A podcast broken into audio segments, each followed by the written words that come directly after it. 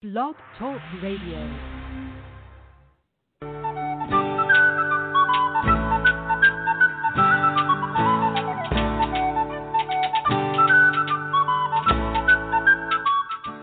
Welcome to the Spiritual Unity Radio Network, a station dedicated to the concept that all manifestations of the divine are equally valid. Join Reverend Terry Power HP, Robin McKean, and all the hosts for programming covering a wide range of spiritual topics. Right here on Blog Talk Radio.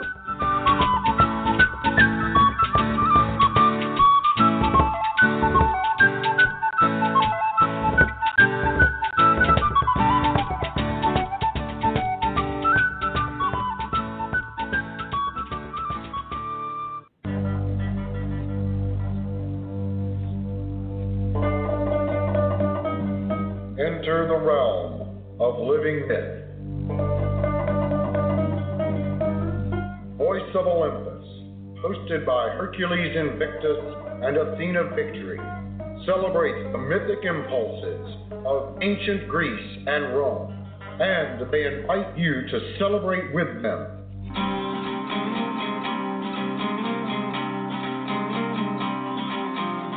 Welcome to Voice of Olympus.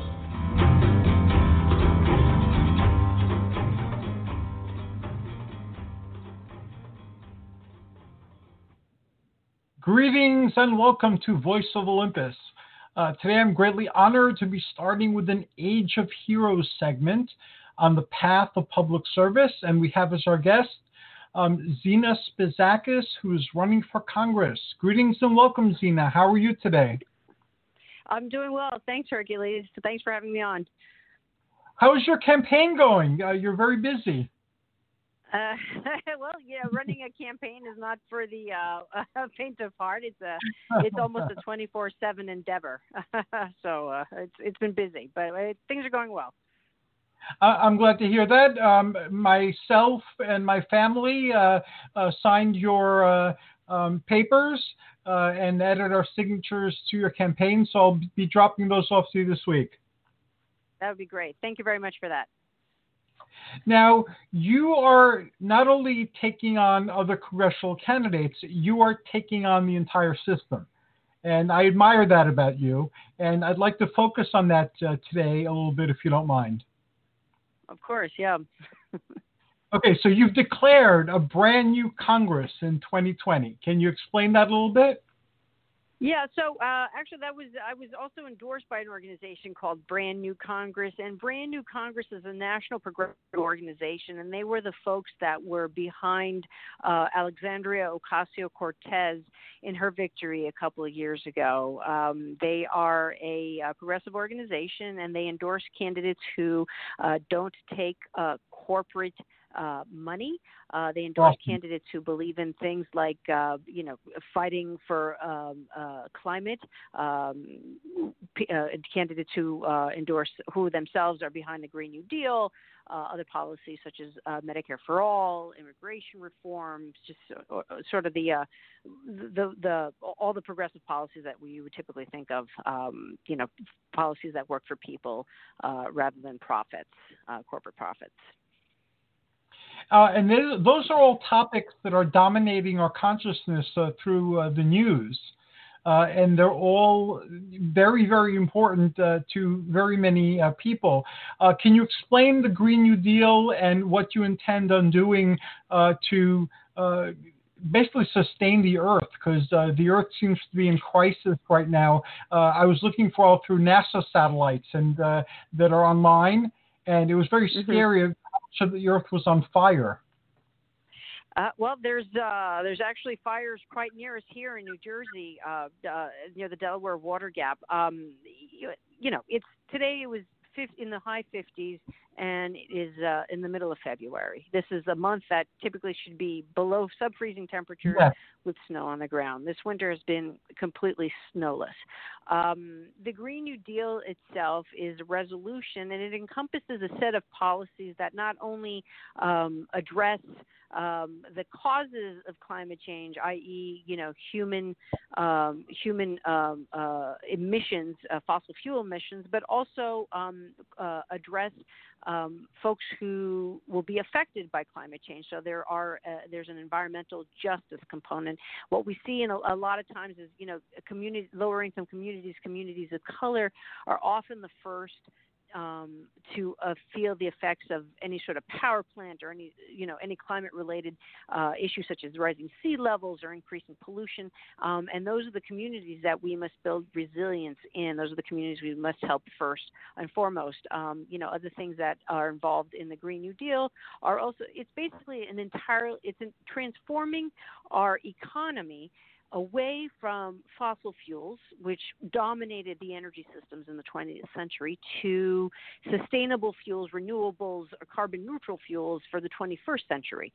Um, and the good news is that um, you know even you're seeing some major um, investment uh, investment actors divest away from fossil fuels because what's going to happen to companies such as Exxon and, or British Petroleum is as these fossil fuels go away, those assets of those companies become become liabilities. So, you know, it'll be mm-hmm. more costly for an Exxon to maintain an oil well in another 50 years than it will than it will be producing as far as return for the company. And the reason for that is when renewables come online, they you fossil fuels really can't compete with them. You can't compete with a with an energy source whose uh, whose source is free, whether it's wind or solar or whatever, or geothermal, it's, or tidal. Um, and you know, and those sources are much more um, they come online faster than fossil fuels, are as stable as fossil fuels now that we have advances in battery technologies uh, and uh, and grid and grid shifting shifting of loads. Um, getting a little technical there, but it's it's basically a transformation to a sustainable and clean world that is just for every American, regardless of who they are or where they came from or you know or who they love. Frankly, um, we really need to transform the, our way of life in order to survive and you know whereof you speak because professionally you're focused in this area. So you're very well informed uh, as to what's actually happening. Uh, you are very likely to recognize quote unquote false news uh, about such topics, and uh, uh, you are trained to know how to correctly respond to these types of emergencies. Yeah, that's true. I mean, I have a I have a background in business. I also have a right now I work in clean energy, um, so I'm very familiar with the space. I mean, when you say clean energy, there's like you know it's it's it's it's A to Z, right? There's everything from solar to wind to hydrogen to tidal. I mean, there's a whole lot of things. But um, I also study the science uh, through a graduate program, so I understand I understand what's happening um, to the climate, and I also understand energy policy and how uh, what we need to do. There's some really easy fixes. Um, easy, i.e., doesn't take a lot of effort to get them done. Just takes a lot of political will. For example, we still pay fossil fuel companies, uh, you know, billions, trillions worldwide in in, um, in taxpayer subsidies. Why are we paying oil companies taxpayer money when they don't need it? They are a mature industry, um, and they are basically just taking our money, lining their pockets, and polluting our, our planet. You know, the reason that's happening is because a lot of these fossil fuel companies and their trade organizations, um, you know, I call them legalized bribes, but they basically contribute to political campaigns and keep these politicians afloat. In, I mean, in, in some cases, in the hundreds of thousands of dollars to um, um, to politicians. Um, so they keep their fossil fuel subsidies. So that's the type of stuff um, I'm I'm trying to address. You know, our campaign doesn't take any any corporate money, so we are outside of the influence of any corporate actor, and our main focus is just help, helping people and planet. Um, you know, and yet even my own opponent has taken money not only from big pharma, but he's taken it from fossil fuel interests. So he's I don't have any confidence that he's going to do anything about it. And that is an important part of uh, your campaign and the campaign of other uh, progressives because uh, by not taking this money, you're not under the influence, as you said. So uh, you can focus more on what needs to be done and exercise uh, leadership uh, to get us to something that will benefit all rather than obeying corporate masters. So that, that's very reassuring. Um. You had also mentioned immigration policy, and uh, um, there we have crossed the line as a la- nation into atrocity uh, mm. that will be remembered forever when people mention our country. So, how can we possibly fix that?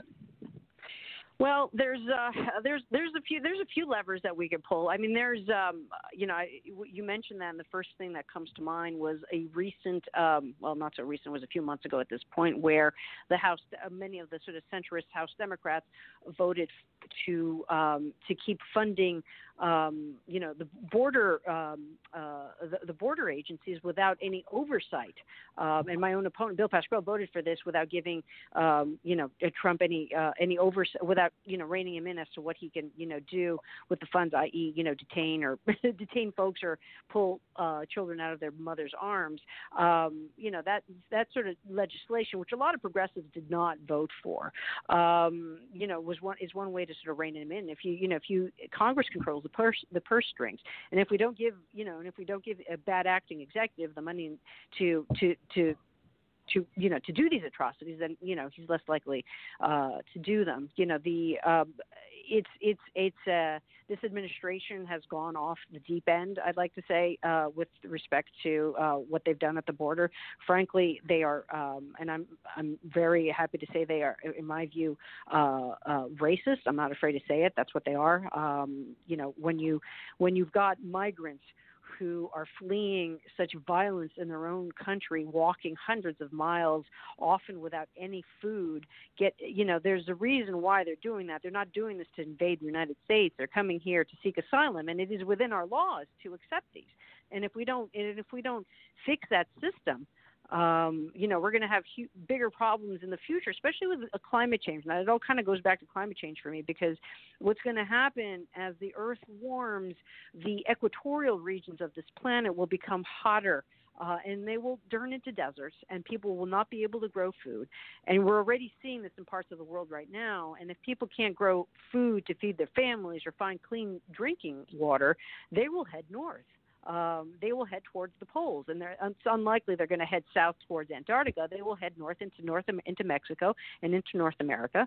Um, and this is, if you think, you know, if you think of, you know, I don't, a few hundred thousand migrants at the borders giving us problems now, just think of what's going to happen when you've got 10 million people knocking on our door because um, because they can't survive where they are. We need to rethink our uh, immigration policy uh, and our asylum policy to accommodate uh, folks like that. And you know, for people to say we don't want migrants in here, um, whatever they're going to steal our jobs, we have to remember we have to remember that you know um, many people, much of the United States is populated by immigrants who, frankly, came here, came here illegally in a lot of cases. You know, during the 1800s, um, mm-hmm. um, you know, illegally or Ill- illegally. There wasn't any law then, but they came here. They, you know, they displaced Native Americans. Let's not forget our history. And for us to say, uh, you know, to say anything against folks coming in right now is frankly hypocritical and not the right thing to do. Um, we are facing a crisis globally, and we need to start thinking about how we're going to accommodate, um, you know, climate migrations. Um, you know, I'll, I'll, I'll, leave you with one example. Last summer in India, uh, there were large swaths of the Indian subcontinent that witnessed 124 degree heat wave. Now, at 124 degrees, you can't grow food. Plants will not thrive most plants will not survive in that sort of heat. Um, and so what you saw happening is that entire villages just uprooted and left, were abandoned entirely, and, and migrated, migrated to cooler spots, to places where they could find food. Now that's going to happen all over the world um, and we are woefully unprepared um, to, to, to, to, you know, the, the people who are screaming the alarm bells are the U.S. military. They've known for they've known for a great long time, but some, nobody seems to be listening to the military. They see this coming. Um, they've they've known this is going to happen for a while now. So. I've been wondering that if a lot of what's going on at the border now is is actually, despite the fact that they're denying uh, climate change uh, officially, that uh, these uh, actions are in response uh, to what's going to happen when that uh, happens and people start migrating north in mass. Yeah, I mean the the the the military. I mean the military, the army. You know, they they uh, the Joint Chiefs. They understand that this is gonna this is happening, and they uh, and there you can Google this. There are articles where they've been quoted saying we are we're just we're this we're gonna have climate migrations, in extraordinary numbers, and we need to prepare for this. Not only that, but it's you know, uh, it's not only you know here at our southern border, but even our assets around the world. You know, when a lot of these places start, uh, when you have so many people migrating, governments start to break down. They just right. start to break down. You can't, you can't, you just can't handle that. Um, there's just so much, you know, police you can put up against, you know, a mob of people coming your way because they are because they're trying to survive, um, and they understand that that sort of instability, the instability that that causes, is a threat uh, to uh, to our allies. Um, it's a threat to their to our assets around the world as well. So. Um, we are not. Uh, unfortunately, this administration is uh, I'm hoping somebody's thinking about this uh, because it's not it's not something you can respond to within a week. Um, no, no, certainly not, and, and we need to uh, to focus on it because uh, um, it is an eventuality that is unfolding, and uh, we're not going to be able to ignore it or wish it away or, or accuse it of being uh, um, a narrative that's not true. Um, you right. mentioned also healthcare for all, and there, um, I believe personally, uh, from where I stand and what I've learned, um, and I spent many years in the healthcare industry, that this is a, a prime priority. But it seems that even uh, Democrats are saying, "Oh, we can't afford uh, this." Um, why can other countries do this, and we we seem to not be able to? you know, eh, when the Democrats say we can't afford it, frankly, it's a Republican talking point. Um, and you know, I'm not I'm not afraid to say that. Um, there's there's a couple of comments I'll say to people who say we can't afford people-centric policies. Somehow we managed to find oh close to seven trillion dollars to have a 20-year-long war. Somehow we managed to find a trillion dollars to give the wealthy and corporations a significant tax cut. You know, somehow we we managed to find money for uh, the wealthy and the powerful, but we can't find it for you know the lady who who's the single mother who has cancer and and is afraid to go to the hospital, right? So, and and quite frankly, if you want to talk, I actually wrote an op-ed in the Star Ledger last year mm-hmm. about this, and I looked at Medicare for all from from. I mean, it's a moral issue for me, of course, but I looked at it from an economic perspective. And when you have 18% of your GDP devoted to healthcare, now that's more than double our next industrialized, uh, you know, uh, uh, ally um, growing, and that 18%, a third of that goes into overhead of just administering administering these plans. There is an extraordinary amount of fat to be cut from that. You know, if I was an entrepreneur, I'm like, that's an industry that needs disrupting, disrupting because it's not functioning normally. Um, and that, and I hate, and that that enormous, you know, whatever I think 1.3 or uh, a trillion dollars that we spend in healthcare, that's growing at about five to six percent per year, with no with no sight of it slowing down. Now, in 15 years, that's going to be an enormous amount of our GDP. I forget the number off the top of my head, but it becomes an enormous. We cannot afford our current healthcare system because of the way it's growing.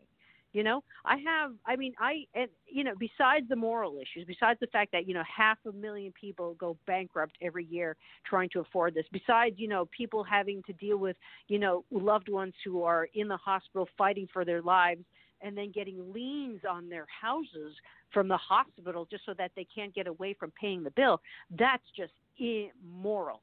That is not the society that I think America uh, can be. And you're right. Every other country I mean, Denmark, all the Scandinavian, uh, every other industrialized country, all our neighbors seem to function pretty well. And not only that, they have better health outcomes. Yes. We're not the healthiest. We're not the health. We we're spending all this money, all this excess. Like there's all this fat in the system, and you'd think we'd have like better life expectancy or healthier outcomes. We're not. We're not. We're we're nowhere near the top of healthy outcomes. So it's not even. So our healthcare system's not even keeping us healthy. The thing that it is keeping healthy is you know pharmaceutical profits, keeping health insurance profits, and you know and when I you know when I look at representatives and I did a lot of research on my opponent, he Bill Pascrell has taken in excess of 1.1 million dollars in just big pharma and health insurance money, just corporate money. That this isn't executive stuff. This is just coming from the corporation. He in no way is going to do anything to try to control uh, healthcare expenses in our district. And to and and the icing on that cake is that if you look at the demographics, parts of Passaic County, our district, have the highest uninsured rates in the entire state of New Jersey. Wow. So he's taking money from Par Pharma. His constituents are dying because they don't have health care, and he's not doing anything about it. I mean, that's the type of it. You know, it begs the question. I'm like, why is he still in office? Why is he still in office? If he's if he's that unresponsive. And we i've been with nurses uh petitioning him you know at his office asking him to support medicare for all you know and what we get we'll talk to an intern and we will never see a reply back from the congressman. He just is unresponsive uh to to to these questions. So Mm. it's infuriating That brings up the, the question. In addition to electing the right people and making sure that they're going to take effective action, you know, because they're not taking money from people who would uh, uh, push them strongly in a particular uh, direction, what type of actions can a citizen take? Because I believe that as citizens we have a lot more power than uh, uh, people uh, believe.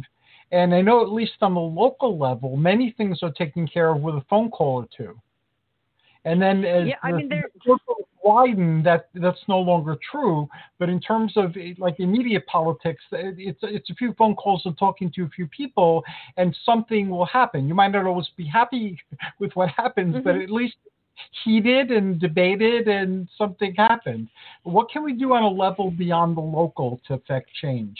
Really, I mean, whether whether it's Medicare for all or climate action, at this point, um, it is just voting, and it is becoming becoming a high information. vote. You need to understand who's on the ballot and what they believe for, because voting is the single most effective thing uh, that you can do right now, especially for the climate crisis. You know, we are past the point where individual consumption choices will have a huge effect. Now we need to we need bold action taken at like the federal level.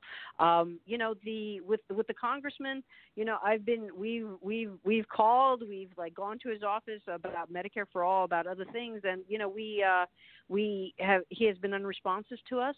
We are actually calling him and asking him for a debate um, a live debate, perhaps on NJTV News, on any topic of his choosing. Frankly, I'll debate him on uh, health care or unions or or climate change, for that matter.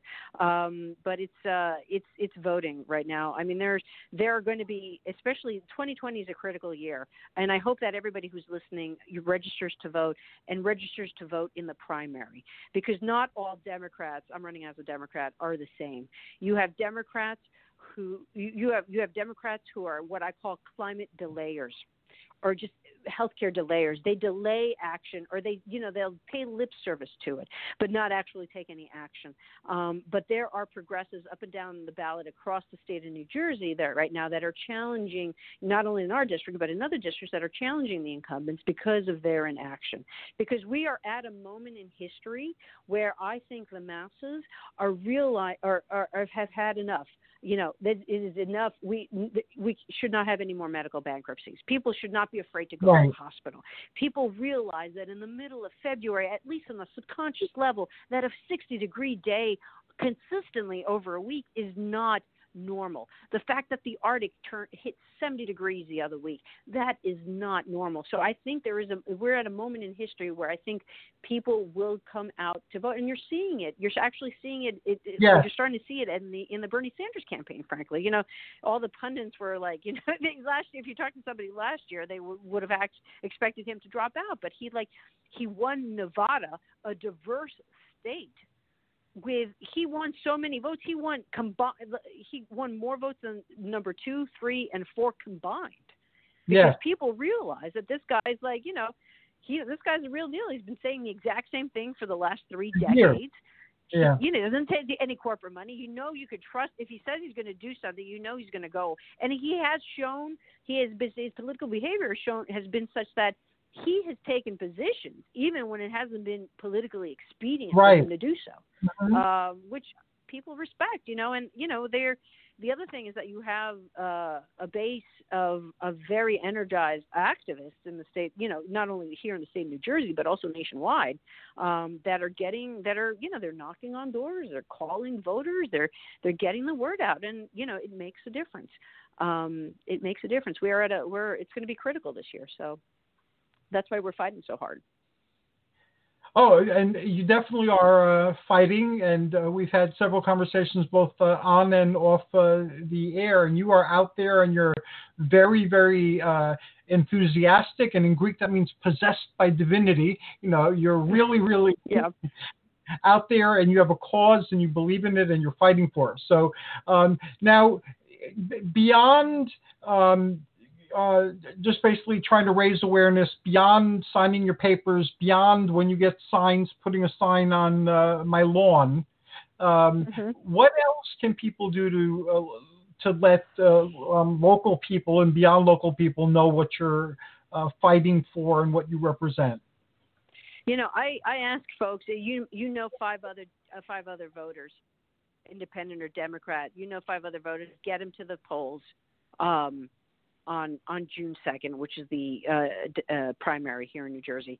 Um, it's just it is it is it is getting folks to the polls. Um, and it's just it is word of mouth. You know, we are we are in the district and we are canvassing very aggressively, so the word is getting out. I mean, right now we're knocking on doors and people are recognizing our campaign, Awesome. which is great news. Uh, which is it's fantastic. But we've I mean we've been at it for months, right?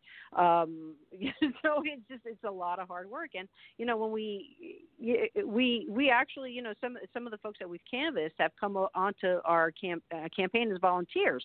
So there is that there is like a growing sense of enthusiasm there. We are always seeking other volunteers who are willing to knock doors or make phone calls or text banks. Um, but really, it's just if people if people are listening to this and they're they go to go to my website and they you know if they believe what you know if they believe fighting for people and planet is important, then I ask just find five of your friends and bring them to the polls and make sure they vote uh, for us uh, on June second. Um, and then hopefully those five will tell five of their friends and so on. So Well, well, that we can definitely do. And uh, my mother, uh, she said she would take uh, a couple of the sheets to her friends. so oh, uh, okay, wonderful. more than those You'd be surprised. You'd be surprised. You'd be surprised how quickly word can spread. Um, you know, if you just make a concerted effort. Wow. Um, I'm, I'm excited. This is this is very very uh, exciting. What do you tell people who will bring up the argument, and very many people do? Uh, oh, you know, you can't vote for progressives. You know, you got to find somebody who who's tougher than Trump, uh, and uh, and him. I, I don't think that's the way because like I'd much rather vote for somebody who's going to do what I like them to do rather than st- strategically think of somebody I don't want that's that's not going to do what I want to do just to beat somebody else. Well, let's let's put it this way. Um, if you if you want to, you know, if somebody goes down the path of like centrist versus moderate versus uh, progressive, we have tried Mhm. it with moderates over many election cycles, um, and that um, and that hasn't worked out too well. The thing, you know, you know, they you, they they talk about I'll get Bernie Sanders' electability. Quite frankly, I w- I was watching the debate last week, and if Bloomberg or Buttigieg are the type of people that you're going to put up against Trump, they will get eviscerated. Um, especially, especially Mayor uh, Mayor Bloomberg, who couldn't even stand the scrutiny of Elizabeth Warren asking him about, you know, NDAs. Um, If you put up, if you put a true progress, there's nothing, there's there's nothing um, uh, scarier, I think, to a Donald Trump than somebody who is uncorruptible, and and progressives are uncorruptible uh, because we don't because we don't we, we don't allow ourselves to take you know the, the, cash that would corrupt uh, a lot of a lot of politicians. Um, I think uh, I think if you look at debate performance and hell, if you just look at just grassroots support, um, you know the enthusiasm is on the progressive side. Um, you know, I know I know that a lot of pundits were like very pro Biden at one point.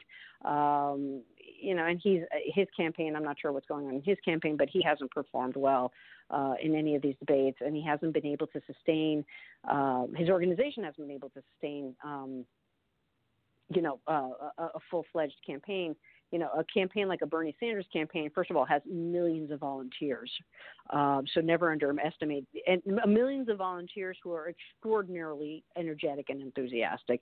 That type of stuff. Not even you can't even if you're Bloomberg. You know, he has spent 500 million dollars or something on television ads it's he should have spent 500 million dollars on debate preparation because when you roll your eyes at a woman who is talking who is asking you about NDAs over sexual harassment and sexual discrimination matters, you will lose every woman out there who you're who who you're because you're not only rolling your eyes at Elizabeth Warren, you're rolling your eyes at every other woman who's asking you. And every other woman. So, yeah. yeah, I mean, you know, I mean, it's it's it was ridiculous. I was just I was I was floored, quite honestly. I was like, I he must have had debate preparation, or I'm assuming he did, but I guess he didn't. It didn't stick. But um, you know, and when you see a Bernie Sanders even when he gets attacked, you know, he's got his message is very, very consistent. You know, there people will say, "Oh, you're not building a broad enough coalition, Bernie Sanders." That's a complete false narrative because there isn't anyone who's got, you know, such a multi generational, multi ethnic support base as he does. And mm-hmm. you know, and his message is consistent. We're just fighting for people.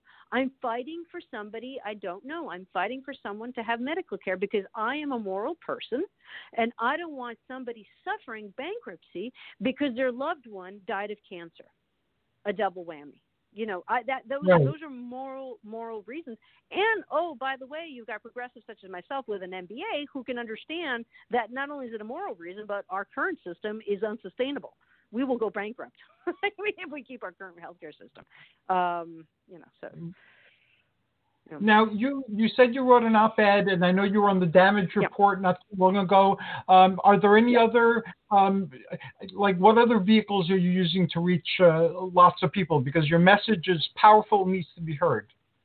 Yeah, well, we're uh, we're, we're uh, hopefully have time now to write some more up as we just hired a great campaign manager. But we've been uh, we've been on the Humanist Report with Mike Figueroa. We've been awesome. on TYT with Ana Kasparian, uh, who's does a lot of research. Um, you know, we've been on uh, on a few podcasts such as that. Uh, really, right now, you know, all all politics are local. We're really focusing on our district and um, and getting the word out because you know you can go on these podcasts podcasts and stuff like that, and they're important really to reach sort of like the national progressive uh, audience. But the people who are going to vote for you are not necessarily going to be watching these podcasts. They're going to be listening to like maybe more local podcasts, or they're going to be you know um, uh, at you know uh, at their homes on a Sunday morning when our canvassers knock on their doors. You know, so um, um, yeah, it's uh, we're doing a lot more sort of locally um, right now well, because beyond, we've got about three three months. Right. Um, beyond uh, uh, this uh, day, uh, if you or anybody from your campaign would like to come on the podcast and address people locally, you're more than welcome to. Just let me know and oh. Uh, we'll arrange it. Yeah, I might. Uh, yeah, we might send our campaign manager, who's awesome, talk to you guys. So yeah, yeah, we'll talk to him. Well, our journey for today is coming to a close, but thank you so very much for taking the time out of your busy campaigning and uh, sharing your uh, message, which definitely needs to be heard and heeded with uh, the folks uh, that are listening in. Uh, Zina, I wish you the best of luck in this and all your other endeavors, and I feel very comforted that we have somebody like you fighting for us. Thanks, Hercules. Thanks for all the work you do as well. Thank you. And how can people learn more about you and hear your message and get involved with your campaign? Uh, real easy. Just go to zinaforcongress.com. It's Z I N A for F-O-R Congress.com. And there's, you know, ways you can volunteer, ways to learn about my platform, um, and ways to contact uh, the campaign as well awesome. I will provide links to the website and I will also search for these uh, media appearances that you've made to see what I can find, and I will post those as well. That would be great. Thank you, Hercules. Okay, thank you, Zina. Take care. And we're going to take a brief break. We're going to listen to Antlered Crown and Standing Stone, and then we'll be back with Optimal Wellness with Astrid.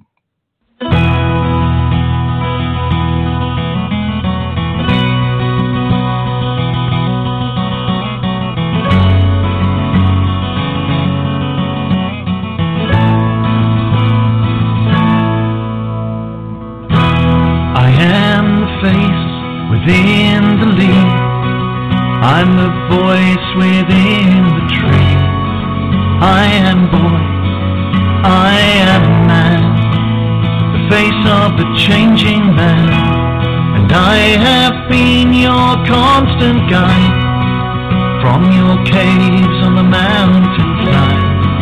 We have walked hand in hand.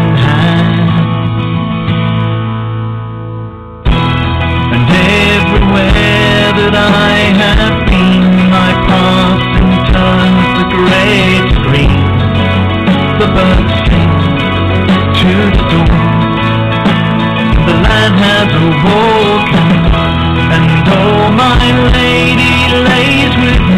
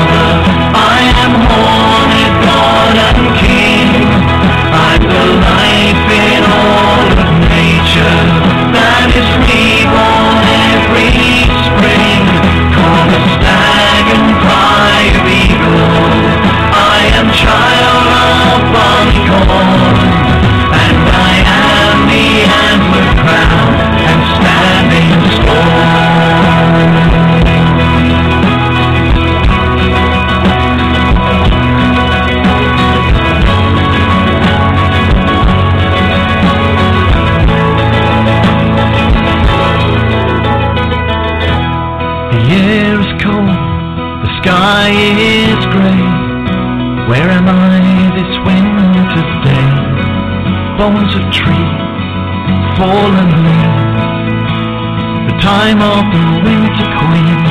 But through the wind and snow and rain, know that a part of me remains. Holly stands ever green.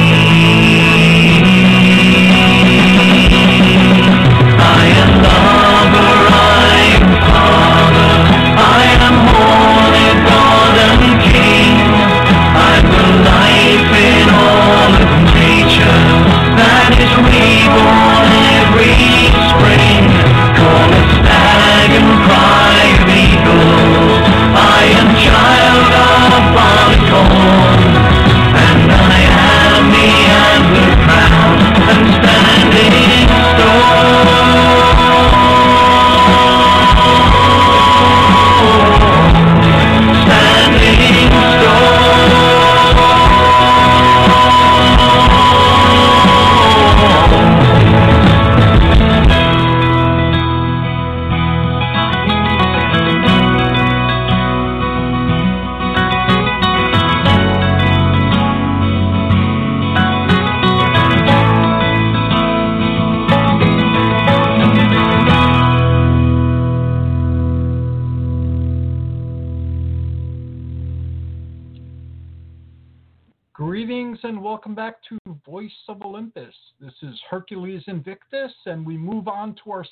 segment with the legendary Astrid, Optimal Wellness.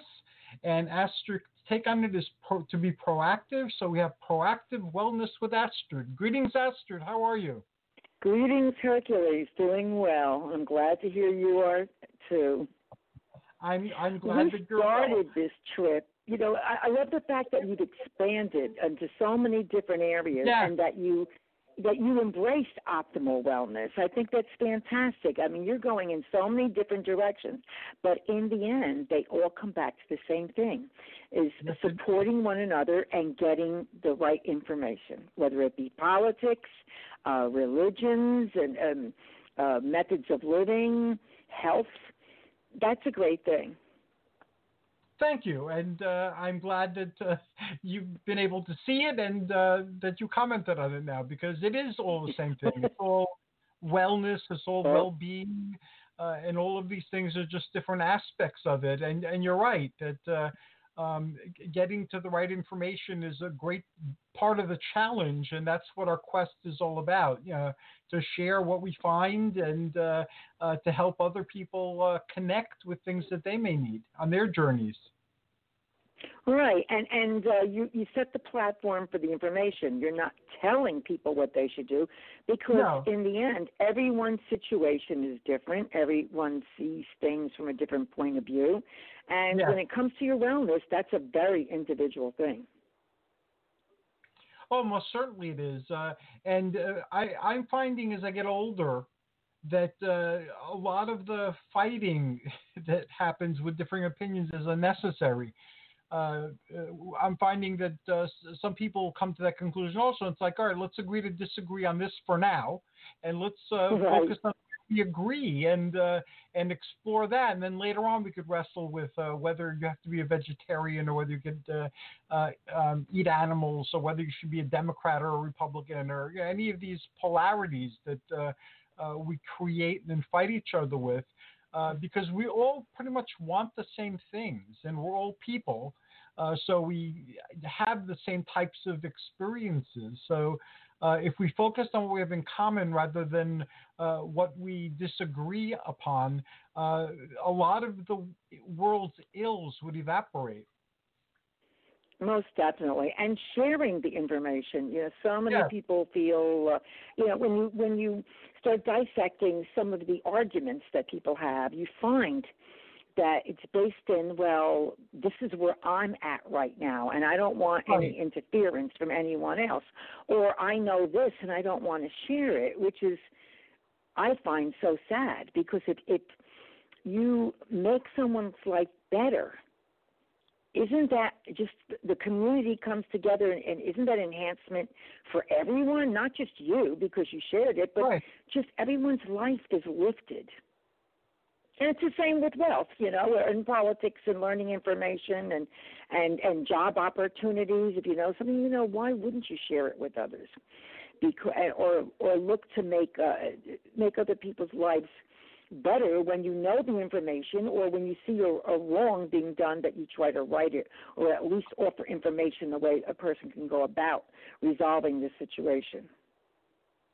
Correct. Correct. There we And, uh, go. and the the only immortality we know is to live on in the stories that other people tell once we're gone. Uh, so why not live on in good stories rather than bad stories? Exactly. Let's have that positive energy being projected. And I thank you for letting me start this with you because I started the first one at the end of the year, actually, in 2019. Mhm. And we talked about being proactive and and um, and and how to deal with things. And, and one of the things we said is, you know, what do you do? You find a good doctor, or you get a blood work panel, and and how do you figure out what it means? And sharing familial history, and you know, there, do you have deficiencies? You know, uh, vitamin deficiencies? Are there specific illnesses that can be helped by medication? Are they gender or age related? Is it time for genetic testing for markers? And then we find a lot of people found that medicine, uh, the pharmacy, using the pharmacy of pharmaceuticals, had its side effects as well. Right. And again, again, that's a very personal thing. Uh, I remember my dad being told way back when that Coumadin was wonderful, and he couldn't have the blood clots removed. There was so many in his legs, so he had to be on Coumadin. But the doctor did say you can only be on it a specific amount of time, and you need to be have your blood tested all the time. The clotting factor, and we don't want you to be unable to clot. And before you know it, people don't keep up with things. Doctors, you know, you change doctors. One doctor dies, you change another doctor. And it's so important to have a really good doctor. And he was never taken off it. The end Mhm. result is it added to, uh, gave him other problems in terms of blood vessels being weak and bursting. So does it happen to everybody? No. Now there are more choices. But this is why it is so important to be proactive and not just to depend on a doctor. Right. We did talk about supplements last time and which ones were vital and crucial, and you know, holistic versus homeopathic way. And it's important that if you're going to take something on and not see a nutritionist or someone who's who's a um, holistic doctor, that you've got to do your research because Right. when you're taking different supplements and and uh, if it's something like a liver support and then you're taking something else for cholesterol, you have to make sure you're not getting double dosed with certain vitamins within those uh, supplements. And it is no different than what we're talking about tonight, which is the introduction of essential oils to people's lives. You know, people have found that they rather go the natural route and um, the essential oils have go way back in time. I mean, we're talking all the way back. In, in uh, the Egyptians, it was in Imhotep and Tutankhamun that used them. The Greeks, um, Hippocrates used them. The Romans used them in the steam baths. The Bible has over 200 references. And um, the first medicines, the oils were the first ones known to man, dating as far back as 4500 BC. They were used for rituals, and they were used medicinally as well. Yes, there, there. I experimented with essential uh, oils uh, when I first got to know Kac Young, who has a, a podcast, uh, an optimal wellness podcast, and uh, um, I experimented. And she just recently wrote another book on essential oils. And uh, I've heard so many wonderful things about your workshop on essential oils that I have to, I have to attend. Oh, thank you. And you know, people say, well, what are they? Well, it's an aromatic, volatile liquid that's held within shrubs, flowers, trees, roots, seeds, and it's extracted nowadays through steam distillation. Way back when they used, um, in the ancient times, they used all different means of uh, distillation. And uh, I was amazed. Like some, some were with alcohol, some were boiled. Uh, it's amazing the methods that were used way back when, but it's basically steam distillation. It's different from regular the oils that we know is vegetable, peanut, and olive oil, and in that it is non-greasy, does not oxidize or become rancid, which is amazing. And uh, it was rediscovered. People say, well, it was used back then, it was stopped. No, because of, of things like um, antibiotics and um, other medications that came along, they figured, well, you know, it's it's better. This is more, this is modern. This is a better product. Uh, but it was re- basically rediscovered in World War One on the battlefield. The French physicians used oils extensively for wound healing and for their antibacterial qualities. Because if you're working with people on the field and they didn't have uh, all these antibiotics, you know, they basically would use lavender oil and Mhm. it's very it's very it's unbelievable in terms of antibacterial and excellent for wound healing. And um, the one uh, the the one vendor I'm most familiar with is um, Young Living Oils. Gary Young was a founder. He had passed away. He studied oils in Switzerland in the 80s, and he worked on a distil, distillation process and testing Mhm. it. And he began with lavender, most probably because uh, you know he read on, on what was done with it by the physicians. It's amazing. It really is the things that that have been done with it. But again, it's good to become educated. And I did send you a link, and it's and Uh-huh. it is from a um, website, and it says how to know if your essential oils are top quality, because I know that some people will be in shock when they see the price of some of the oils. And you can go to your little local five and dime, you know, dollar store, or whatever, and you can see some of them for just a couple dollars.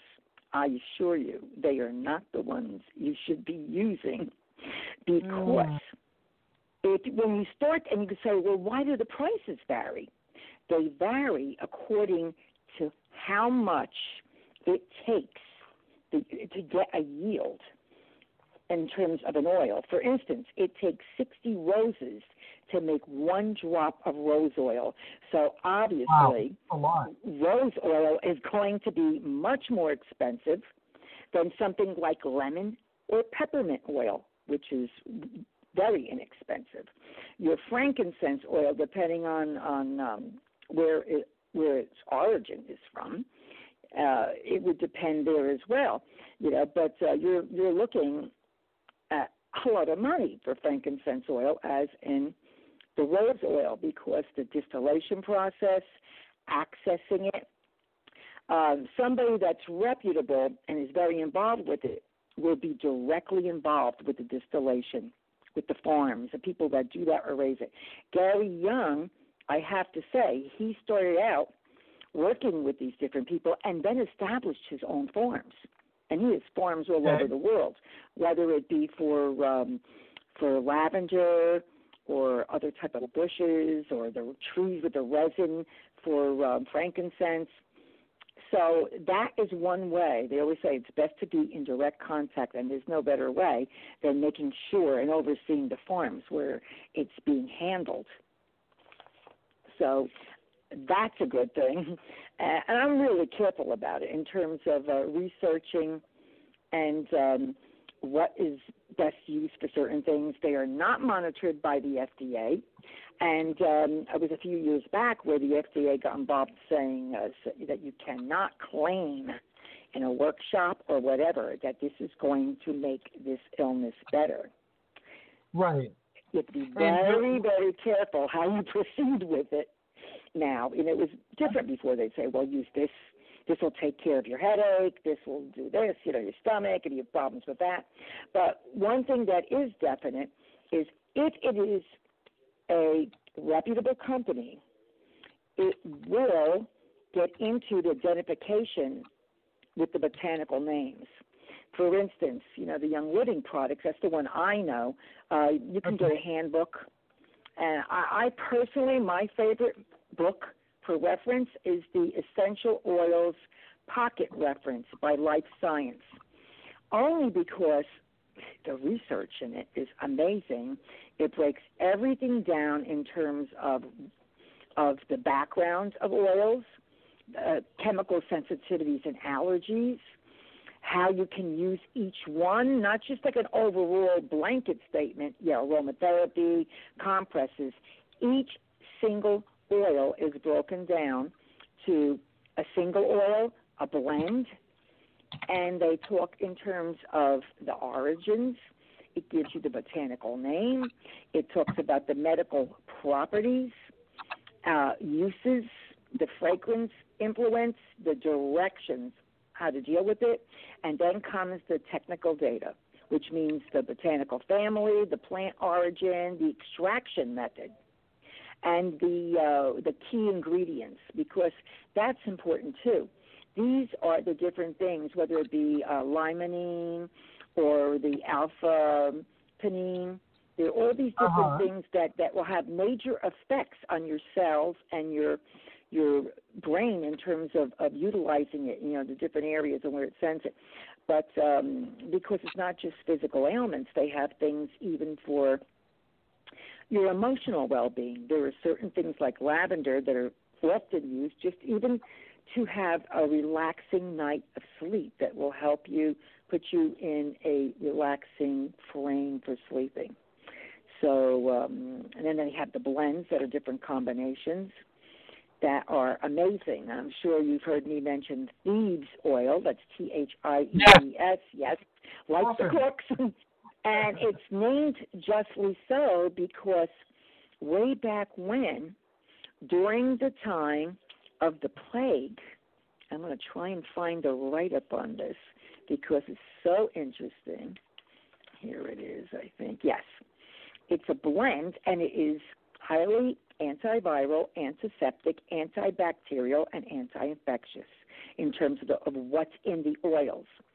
And it was created from legends about a group of 15th century thieves who concocted all these different botanicals, rubbed it Uh-huh. on them to avoid contracting the plague while they robbed the bodies of the dead. and that way they did not get the um, the plague.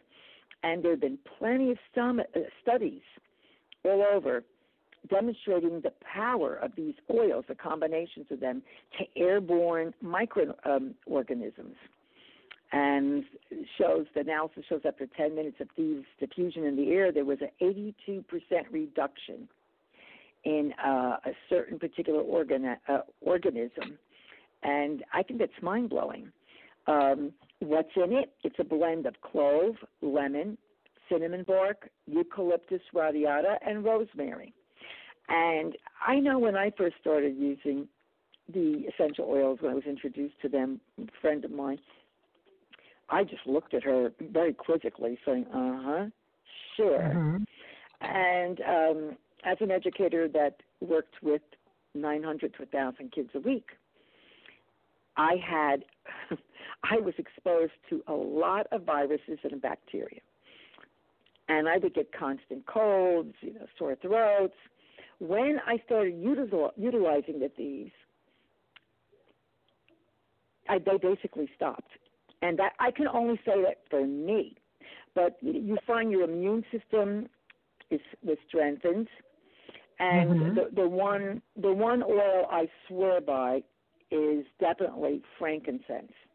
Frankincense is the most amazing essential oil, and if anybody wanted to start with one, any in any particular one, I would say frankincense. And uh, it's derived from, That's a very it's derived from the ancient. uh, medieval word, real incense. in Greece, uh, they use that extensively in their uh, church incense. So I'm very familiar with the yes, scent they do. uh, associations with it. How would I use it for wellness? Uh, the frankincense. Well, you can, of course, there's different methods, and I'll go into that with you. But um, uh, you can use it as in terms of aromatherapy, just breathing it in, and you could also use it in terms of like um, um, reflexology you on your hands or on your feet. I basically use a drop of frankincense oil. You can do it in the morning or at night and rub it Mhm. on the sole of my foot. Only a drop because remember it's a hundred percent. If you're going to use an oil, you want a hundred percent, and it's very important to to read the books in terms of which oils do you use neat, like use it straight, and which ones do you cut with a half in terms of fifty percent with a carrier oil like coconut oil, avocado oil, whatever. Um, it was used way back in the Middle East and religious ceremonies for thousands of years. It was used during the time of Christ for anointing and healing powers and was one of the gifts given to Christ at his birth. And it has been used to treat almost every ill known to man, uh, more valuable than gold. More valuable than gold back then. And it's even Wow. been written in old papyruses. Um, the, as an ancient, uh, they have a list of uh, 877 prescriptions and recipes using ancient oils. And it's considered, I know it's different studies with cancer, they Mhm. have used it in conjunction with other medical treatments, whether it be radiation or uh, chemotherapy or whatever. But uh, it strengthens the immune system. It really does. It, it's, I find it's amazing. People that I know that have used it have said that they're they're more likely to get ill, much less, and and I found that in my case as well. Thieves is even great if you're not feeling well. The thieves oil, that blend I mentioned before, you take a little Mhm. drop, you put it in the back of your uh, tongue, and all your viruses on the whole. It's from touching your eyes, your hands, your mouth. A lot of viruses right there at the back of the throat. They go right there. So um, it's it's. I would say if you're interested in it, you have to do the research. That's important. Whether you do a workshop, whether you just get a book on your own, like the DK essential oils with natural remedies and recipes for your mind, body, and home, because it can be used three different ways. You can use it in terms of, of your body and, as we said, emotionally, but it's also a great natural cleaner. And I always find it interesting, Hercules, that you you'll read all these different things, and even way back when, they would add lemon to different cleaners because it'll clean better. Sure, it's the lemon Yeah. that's cleaning, and they're only using a small percentage of it. Uh, Vicks, you know, some of these vapor rubs that they have. If you look at it, it's mostly product. It's vehicle, like a petroleum or a cream, and then you look at the percentage of the oil that's in it. It's minimal. So you're actually spending for the packaging and for the product name and their research, but you're basically getting mostly vehicle, not the actual oil. Th- That that's that's very misleading, and to somebody who doesn't do the research as you suggested, uh, they will fall for that. Oh yeah, yeah. And and how do you use it? Like you just asked, how do you use it? Well, the most popular ways are are um, is using diffusing. You know, aromatherapy. You can diffuse it in an atomizer, a vaporizer, cold steam, uh, a resin burner. If it's like resin, like frankincense resin or myrrh. You can do indirect diffusing, several drops on cotton balls, several drops on cedar chips in a closet, several drops on a warm cloth and you put it in a heating vent, several drops on logs in the fireplace. I've actually used a little bit of um, certain oils, a blends, and put it on a paper towel, like a drop, and put it in the microwave just to clear it out. Wow. Purification oil in the garbage pail, the recycling pail. And you could actually use a drop and, and mix it with um a uh, you know with water and, and actually clean or a little bit of salt and clean things with it. And you see that trend too. You'll see in the different uh, shops and stores products that have lavender in them, have lemon or orange oil in it. So uh, it's interesting that people you know picked up on that. So you know you would, you can diffuse, and it reduces bacteria, fungus, you know odors. It can um, improve alertness and clarity. It can relieve a headache. It can actually improve secretion of IgA antibodies that fight candida. And these are things that Wow. they've done studies on people. Will it happen to you? I don't know. The other method is a topical application and putting it on your skin. And again, you have to always test for sensitivity and you always have to make sure you know whether you should use it straight or whether you should cut it. And it's best to always test an oil. Like thieves is a very powerful oil because of the the um, the cinnamon in it. And Uh-huh. um I remember one time I was like I had it too close to my nose, breathing it in, and um Ooh. I actually had like a little irritation. You know how the kids get that irritation by the upper lip?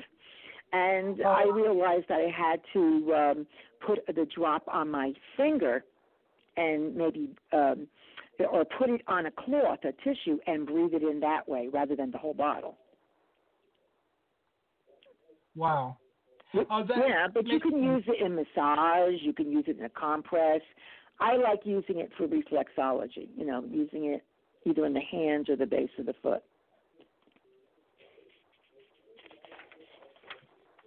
Now, the, you are somebody who always studies and always reads uh, and always shares, and uh, your emails are just one facet of your generosity.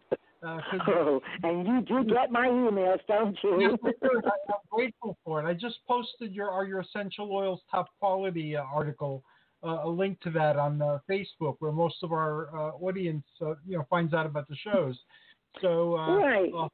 Can look into that and, and, and, and a lot of And- it, you know, is very, very. um How can I put it? They're ba- basically simplistic things. You know, you say, well, yeah, that's important, and you should have all the information out there. It's just like with the. um uh, you know, the right to know, where they break down the different products that you have to have it posted, whether it be art supplies, cleaning supplies.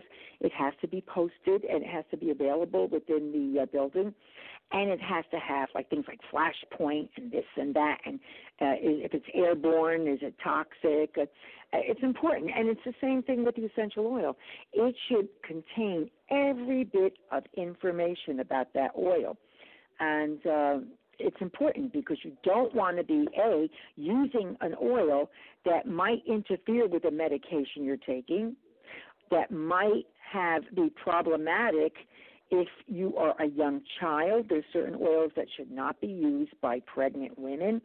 So it is uh-huh. important to understand these things.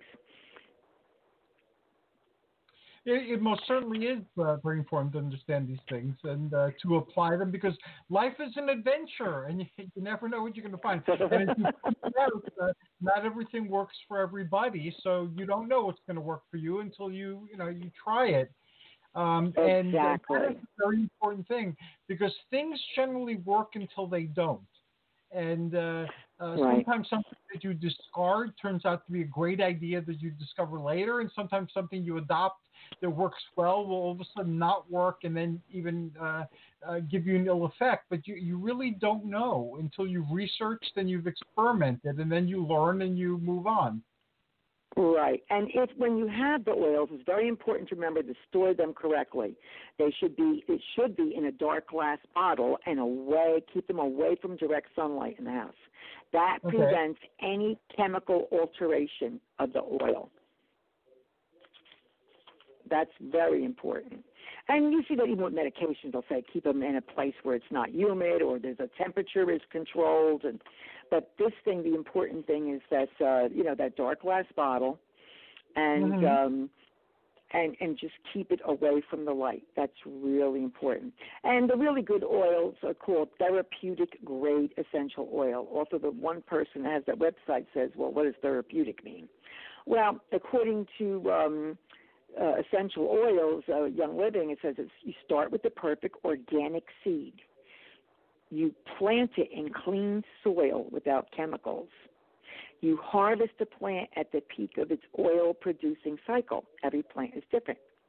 Right. You distill it at low temperatures and low pressure steam distillation you really can't rush it. It's like like anything else. You know, when you try to cook something too quickly, oh yeah, I'll get done quicker. Put in a higher temperature, whatever. Well, you can affect it. You can kill the energy and the effectiveness of the oil. And uh, they should have labels on them that say exactly what is in it, including the correct um, species and the botanical names. Important. So, you know, your skin's the largest organ. You got to think about it. If you're placing something on your skin, you want to make sure that it is 100% natural. There are some that are out there that have been labeled something says if it says nature identical on the bottle, don't buy it. That means it is synthetic. Hmm. So that's important. That faulty advertising is everywhere. So, uh, very, very important. And uh, if you're that interested in and you really want to learn about it, as I said, that little essential oils handbook, it's called a pocket reference. And you can go on Amazon and, and get it. I'll send that information to you. It's okay, by Life. Science. It, it is phenomenal. I like it because it's not you're not paying mega bucks for a huge handbook that you're never going to read. This you can actually take with you. It has like a little uh, ring on it, and it must be something like uh, four by six in size. And it's I love the reference because it gets into all the different aspects. It has a personal usage directory in the front. It goes through the history of it. It gets into different ways you can use it. I love the fact that it gets into uh, um, how they work and the structure of the oil, like the right. terpenoids, and uh, talks about uh, the monoterpene. I mean, I don't know all this. And then when you get the isoprene units and they link together, they create a monoterpene. When three join, they create a sesquiterpene, and so on. Now, that's getting very technical. But mm-hmm. um, it does get into that. It gets into the testing that's done on it. adulterated oils and their dangers. It gets into the limbic system and how powerful aromatherapy is in terms of how you react to it, your limbic system, your the different aspects of the brain, you know, the brainstem, the thalamus, how what reacts, which aromas react where. I thought that was interesting, and how to safely use them. You know, about uh, of course looking for irritations, uh, your body pH, what to do in terms of topical application um, done all the guides for diffusing. And then it goes through the main chapters of the book, which are the single oil and then the Uh-huh. blended oil. And they will go into the different aspects of each one, which is good. And I like the fact that when it's a blend, they break down the blend, what's in it. So if it's something called, because they have some that are um, that are basically, uh, you know, you're not too sure what it's about. It's more like an emotional thing and dealing with your emotional aspects of your life. You're like, okay, what is that going to do? Like stress away. Uh, what is that going to do? Well, it's it fulfills people and makes people more tranquil for kids and adults, and it can be used by kids. It it, it relieves stress and tension. And um, how does it do it? It's what's in it. Uh, It's uh, lime, cedarwood, vanilla, vanilla, which is very comforting, ocotillo, which I'm sure I'm pronouncing wrong, and again lavender. And it says you Uh-huh. diffuse it. You just diffuse it.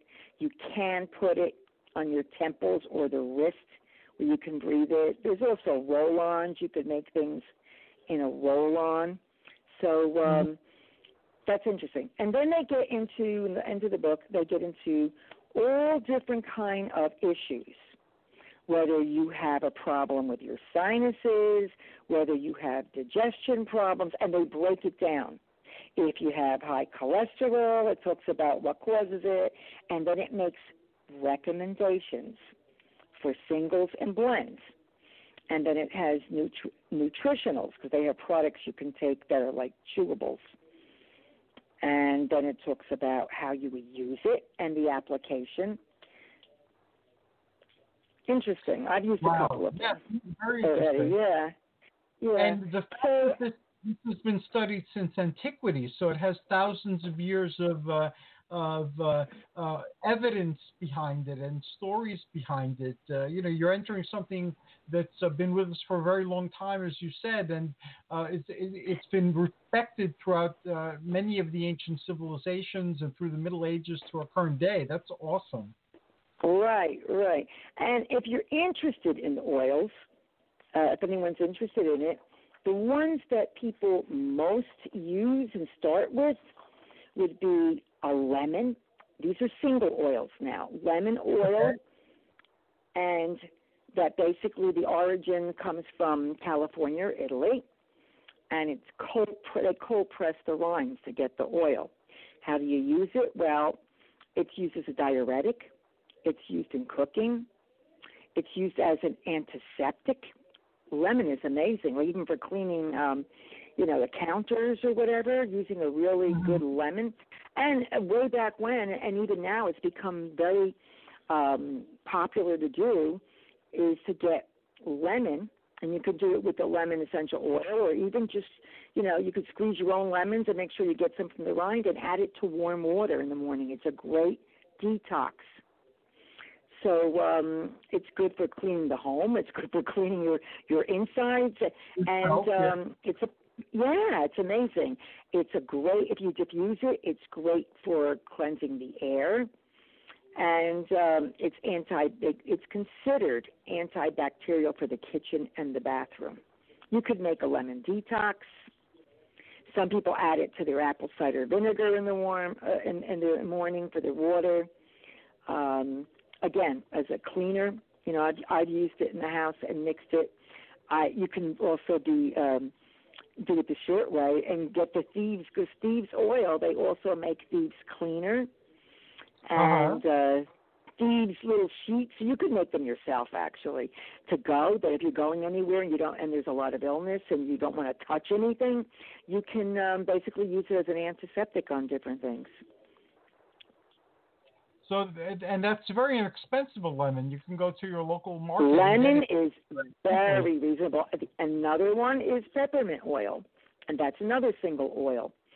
And that they basically the origins from North America, the Mediterranean, and Great Britain.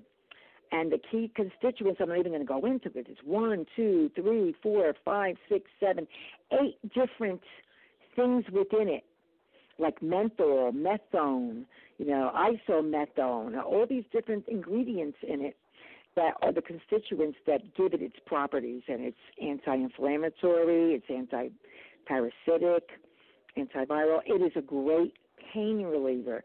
Peppermint, I, I'm sure you know, with your origins in Greece, and I know some of uh, my relatives way back when said they would chew on peppermint if you had indigestion. Yeah, They would yes, just yes. chew on it.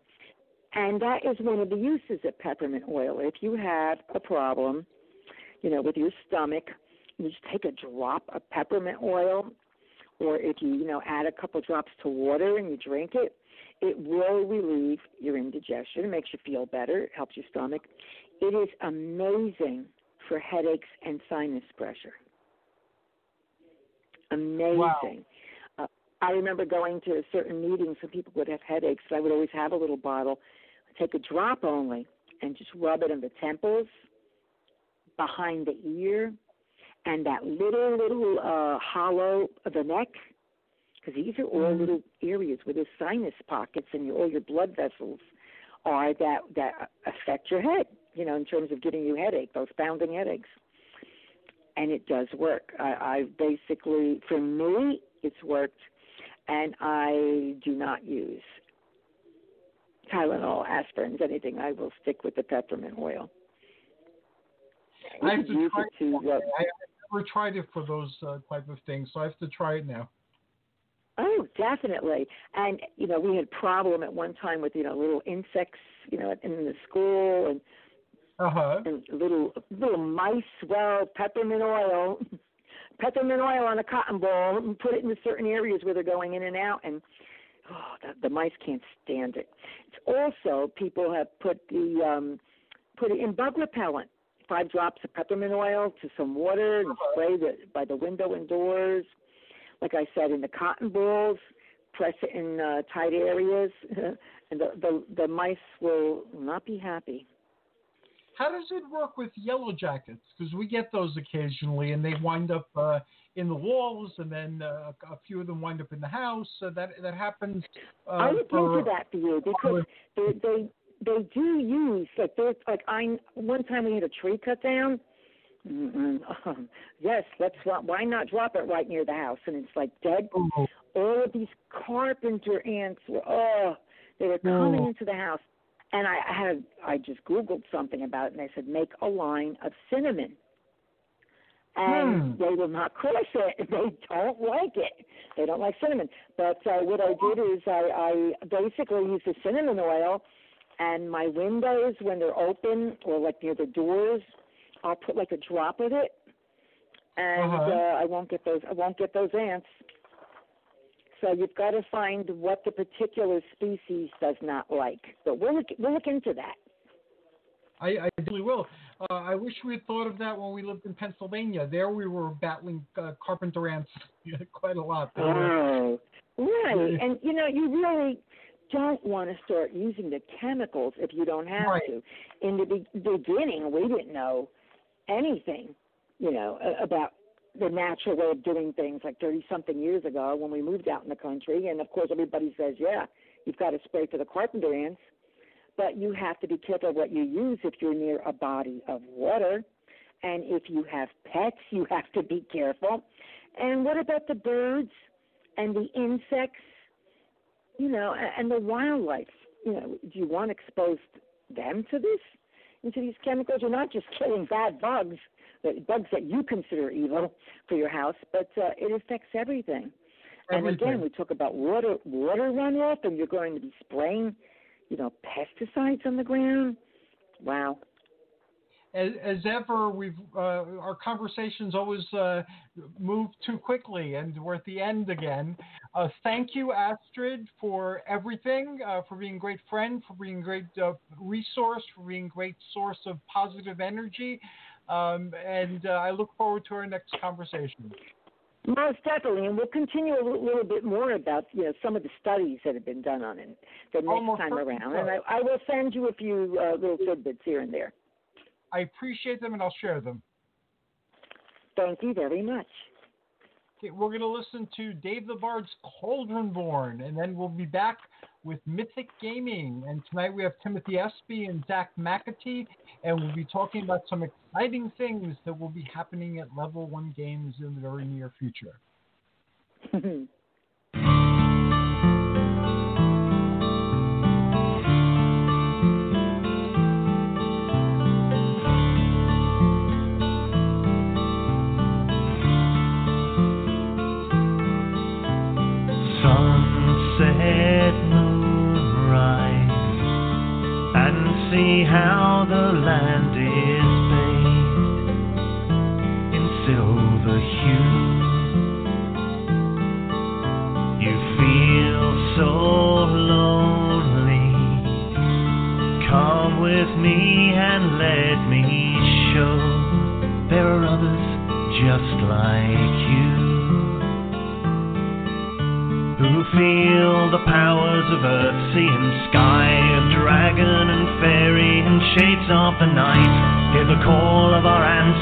of blood and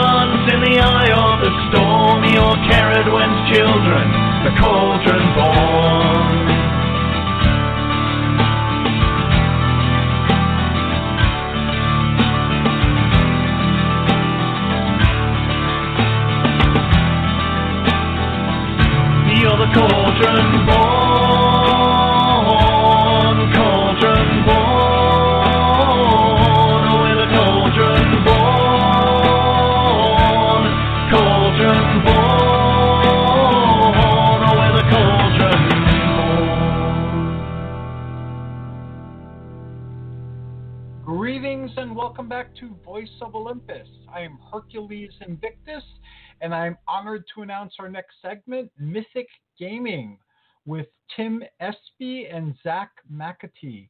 Greetings and welcome, Tim and Zack. How are you? Hello, well, good. How are you? Okay. Um, I was very happy to be able to pass by level one games uh, the other day. Uh, it's been a while since I was up in that uh, area, uh, and uh, it, it looks uh, like a lot of awesome things are going on. What is going on now? Uh, and there were people in there doing all kinds of different things. The tables were full. Uh, everybody looked like really intent on what they were doing. Yeah, um, Saturday, you stopped by Saturday. Um, Saturday we had a uh, big Pokemon tournament going on, as well as another big Magic event going on at two separate times. Awesome. And So yeah, I it was uh, it was real busy. Awesome. I looked into what you guys had mentioned on the last uh, uh, podcast about Ravnica, uh, and uh, uh, you're right. You know, it, it's a massive crossover between Magic and uh, um, Dungeons and Dragons. Do you think they'll continue uh, doing that? Um, I, I would I would hope that they would. I mean, they have you know endless planes and stuff to visit. So they did the Ravnica one, obviously. I would like to see one, you know, where in Theros, where, where we are now. I'm not sure. I, I don't think there's anything planned for it. So tell us beyond, tell us about Theros Beyond Death. Uh, thank you for the cards, by the way. Um, it, look, it looked very fascinating. I've researched it, and uh, uh, it's something I'd like to explore some more. You um, open my eyes and my mind to what it's all about? It seems to be a chapter in the Theros saga, which uh, came out uh, years ago. Am I correct? Yeah, that's correct. Um, next time you come, I'll give you some packs so you can open up the packs and see some more cards. Um, Okay, awesome. but uh, but but yeah, this Theros is called Theros Beyond Death, and it, it's a story about uh, there's a planeswalker called uh, her name is Elspeth, and it's her story about how she was um, dragged down um, in, into you know into you know their version of of hell, if you will, and it's her escape um, from that. Um, so there's a new mechanic in the game called Escape that has to do with your graveyard and and uh, so yeah, it's it's a it's a story or it's the story about how Elspeth escaped death, basically. Now, I remember when Magic first came out, and uh, I, for some reason, I have like a block to playing Magic. My son, uh, my eldest son, tried to show me how to play it uh, way back in the day when it first came out, uh, but I just never uh, grasped. What would you say the easiest way of learning Magic uh, would be? Um, the easiest way is getting to a store and sitting down with somebody that is fairly knowledgeable. Um, Okay. and learning the different me- learning the different mechanics and um, and how things work. A- At its level, I don't want to say that Magic is simple, but it's you know the, the the base game is you know you can only do certain things that are allowed to, um, but then wh- when you dive into Magic, it gets very um, um, gets pretty detailed. So knowing somebody that um, knows the game well is is important to teach you the right way. And you just brought up that they're always adding other mechanisms to the game. Like here, they added uh, escape that has to do with your uh, your discard pile, I guess. Um, so Yep. the game is evolving and growing and changing. Yeah, yeah, they're always adding and bringing old mechanics back. Like I said, uh, the, the escape mechanic is when you play something in Magic or when something dies, it goes to your graveyard. Um, so normally, there's cards that let you interact with your graveyard, but cards with uh, escape on it um, let you play stuff from your graveyard by paying the mana and discarding cards and stuff. So it's a way to interact with the graveyard. So it brings that theme with you know Elspeth coming back from the graveyard, if you will.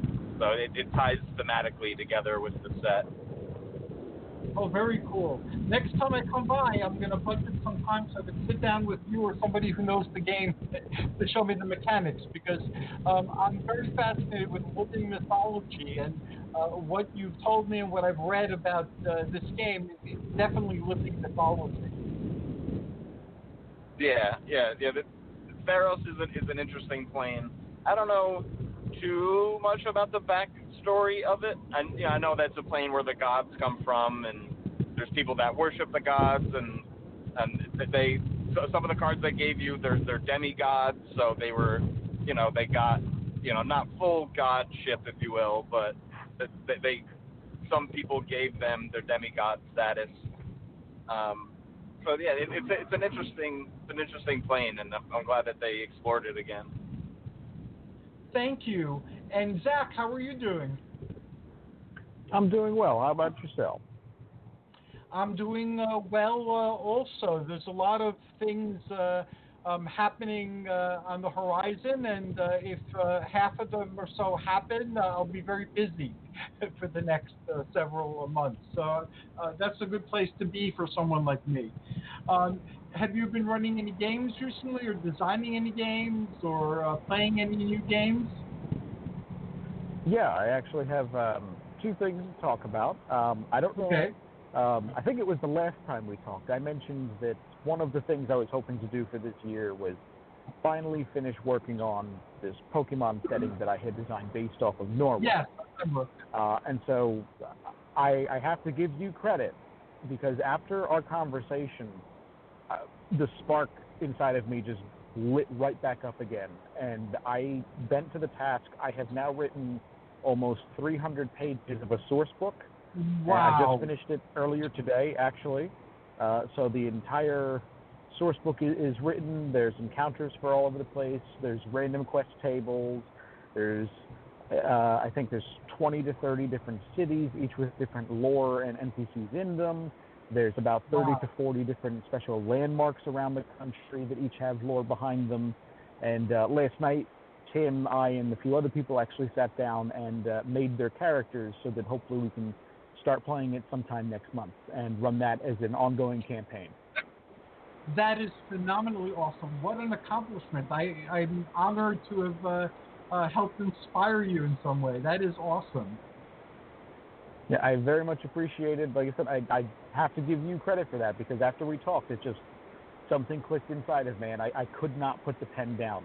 And you can ask my girlfriend because I spent two weeks just I was like, okay, honey, I uh, I'm gonna be out here writing. You go watch the show. You do whatever. Well, thank you. I'm, I'm greatly honored by uh, your saying that. Um, and when is this campaign going to start? We're picking a week next month to start. Uh, we're probably going to do it bi-weekly on Saturday evenings is the plan at the moment. Uh, and then what we're thinking we might do is we might record it at least audio, if not audio and video, and then put up our sessions on a blog or something like that so that people could follow along if they want, or we can go back and That check it for reference.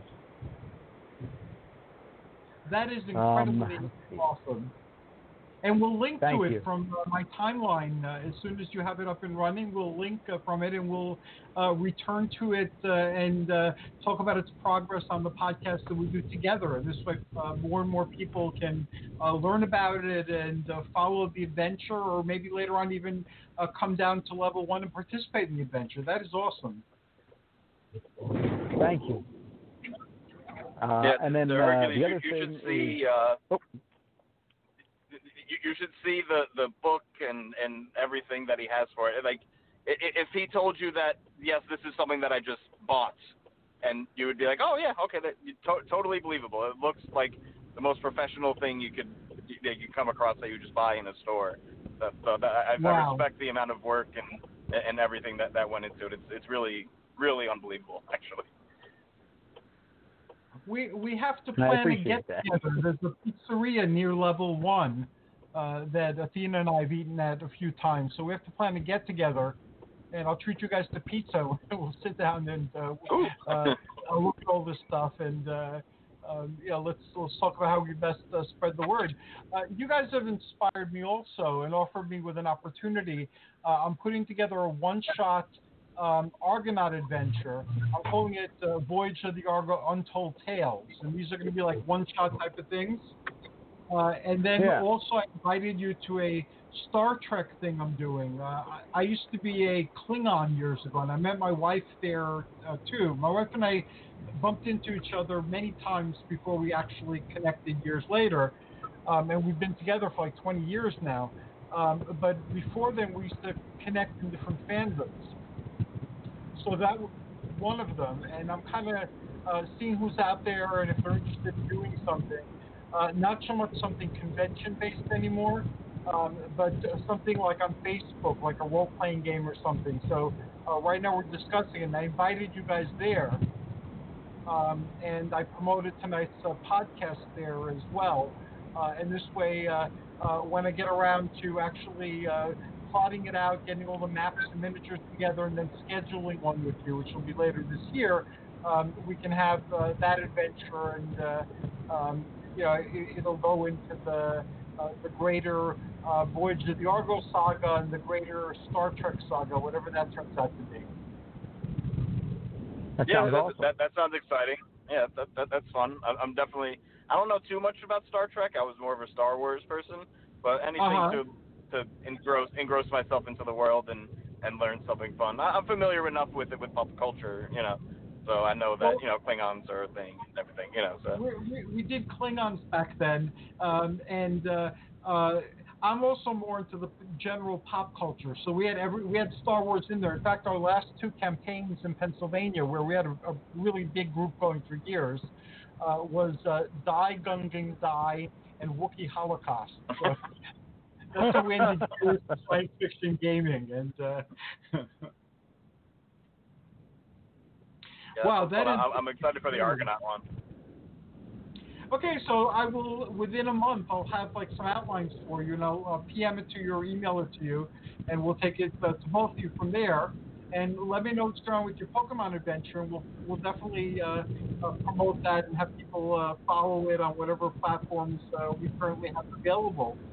Um, now, what are the new releases we can be looking forward to? I'm personally looking forward to a Greek mythology release that was teased. Um, I don't know if that actually has a release date yet. Uh, it was made by the same people who did Assassin's Creed, Right. but it didn't look photorealistic like Assassin's Creed. It was kind of cartoony, but I love everything that has to do with mythology. So, has there been any word uh, on that uh, on that release?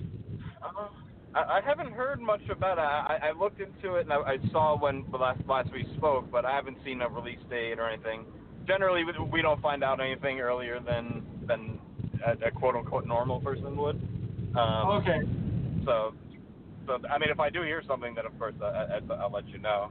But um, but yeah, that, that, that it, it looks interesting, and I did see what you were uh, what you were mentioning. And also, I heard that Assassin's Creed was going into the uh, uh, Roman era next. Uh, that they were going to do something during at the time of Julius Caesar, and there was a lot of information Right. floating around, and then all of a sudden that information dried up uh, as well. So I didn't know if that was still uh, in the realm of possibility, or if it was delayed, or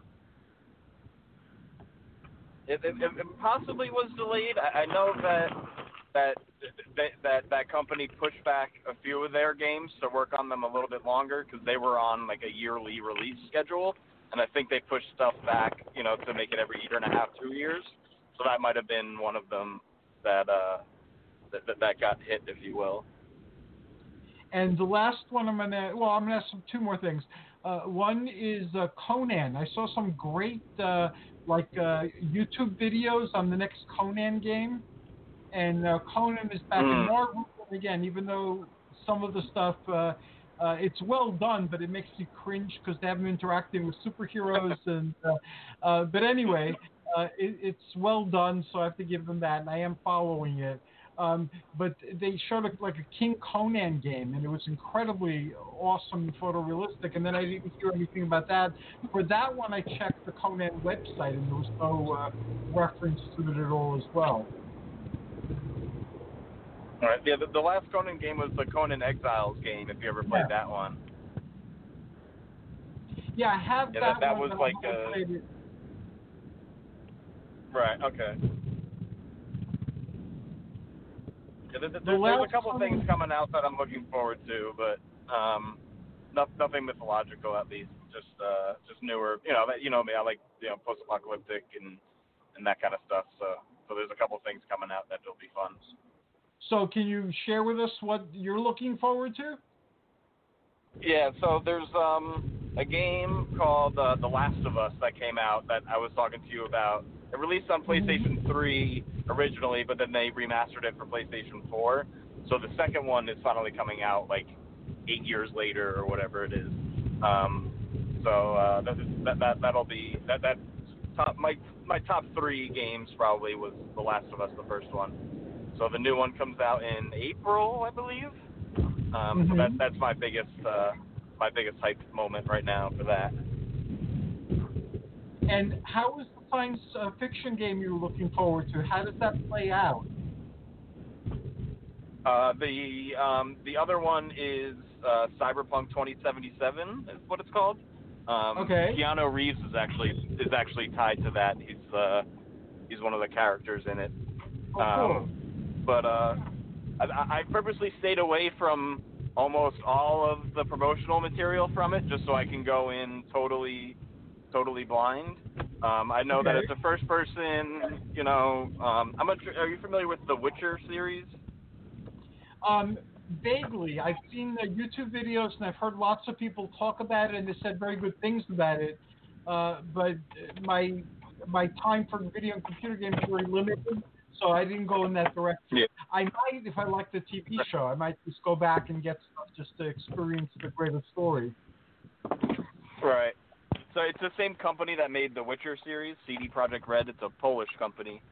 Um, so with them, their games are massive, just absolutely. Like with, with the Witcher, you could spend, especially Witcher Three, hundreds of hours in, in that game if you wanted to. Um, so uh, so I'm I'm expecting that from Cyberpunk, the same world building and great dialogue and story and characters that you run into along your way and endless side quests and stuff. So, uh, um, like I said, I, I stayed away purposely from most of uh, the promotional material so I can go in totally fresh. Um, Awesome. But yeah, I'm excited for that. Um, and is there any other science fiction or post-apocalyptic uh, game uh, coming out? Um, Last of Us is post-apocalyptic. It has to do with like a, I don't want to say virus, but it was like a spore fungus type of thing. Um, in Cyberpunk, um, there was something else that I was looking forward to that I'm blanking on right now, and I can't remember. Okay. Zack, how about you? What are you looking forward to uh, coming out? I've got such a backlog for video games of things that I, I couldn't play when I didn't have the system for them. That uh, I, I probably won't get to too many new releases for quite some time. But uh, the the one I'm looking forward to right now that is a new release is um, I've mentioned before a platforming game called Hollow Knight. It's Yeah. very atmospheric. It's very beautifully drawn. The music is incredible. And uh, the sequel to that should be coming out this year. So I'm eagerly awaiting that. Oh, incredible! And, and what else? When uh, circumstances, uh, when time and uh, finances allow uh, you to bring into your consciousness, which, which other games you're looking forward to? Pokemon. I, I really don't know of stuff coming up. Well, Pokemon eventually, but that's if I ever get a Switch. But we'll see if that happens. Um, but I've got a whole bunch of um, like there, there was a really good Batman series that they made years ago, and I played through the first two. But when the third one came out, I didn't have the system that it was on, um, and so I Tim actually uh, as a birthday present a couple years ago, you know, gave me the, uh, an Xbox uh, One and my friend John is lending me his copy of the third one in that series, so I can finally finish the story and find out what happened. Is it the Arkham Asylum series? Yes, yes. Yeah, Arkham Asylum. My kids always have taken away my Arkham Asylum. Two of my kids. I had the whole series. I didn't get to play it much, but you know, I just played it occasionally. And one of them borrowed it, never got it back. Then uh, my other son, uh, my youngest, uh, he got a lot of my Arkham uh, Asylum series. So uh, lately, I've been finding it inexpensively, and I've been uh, you know picking it up. And uh, who knows? One day I might actually be able to immerse myself in it. But you're right; it does look uh, very good, and it's awesome.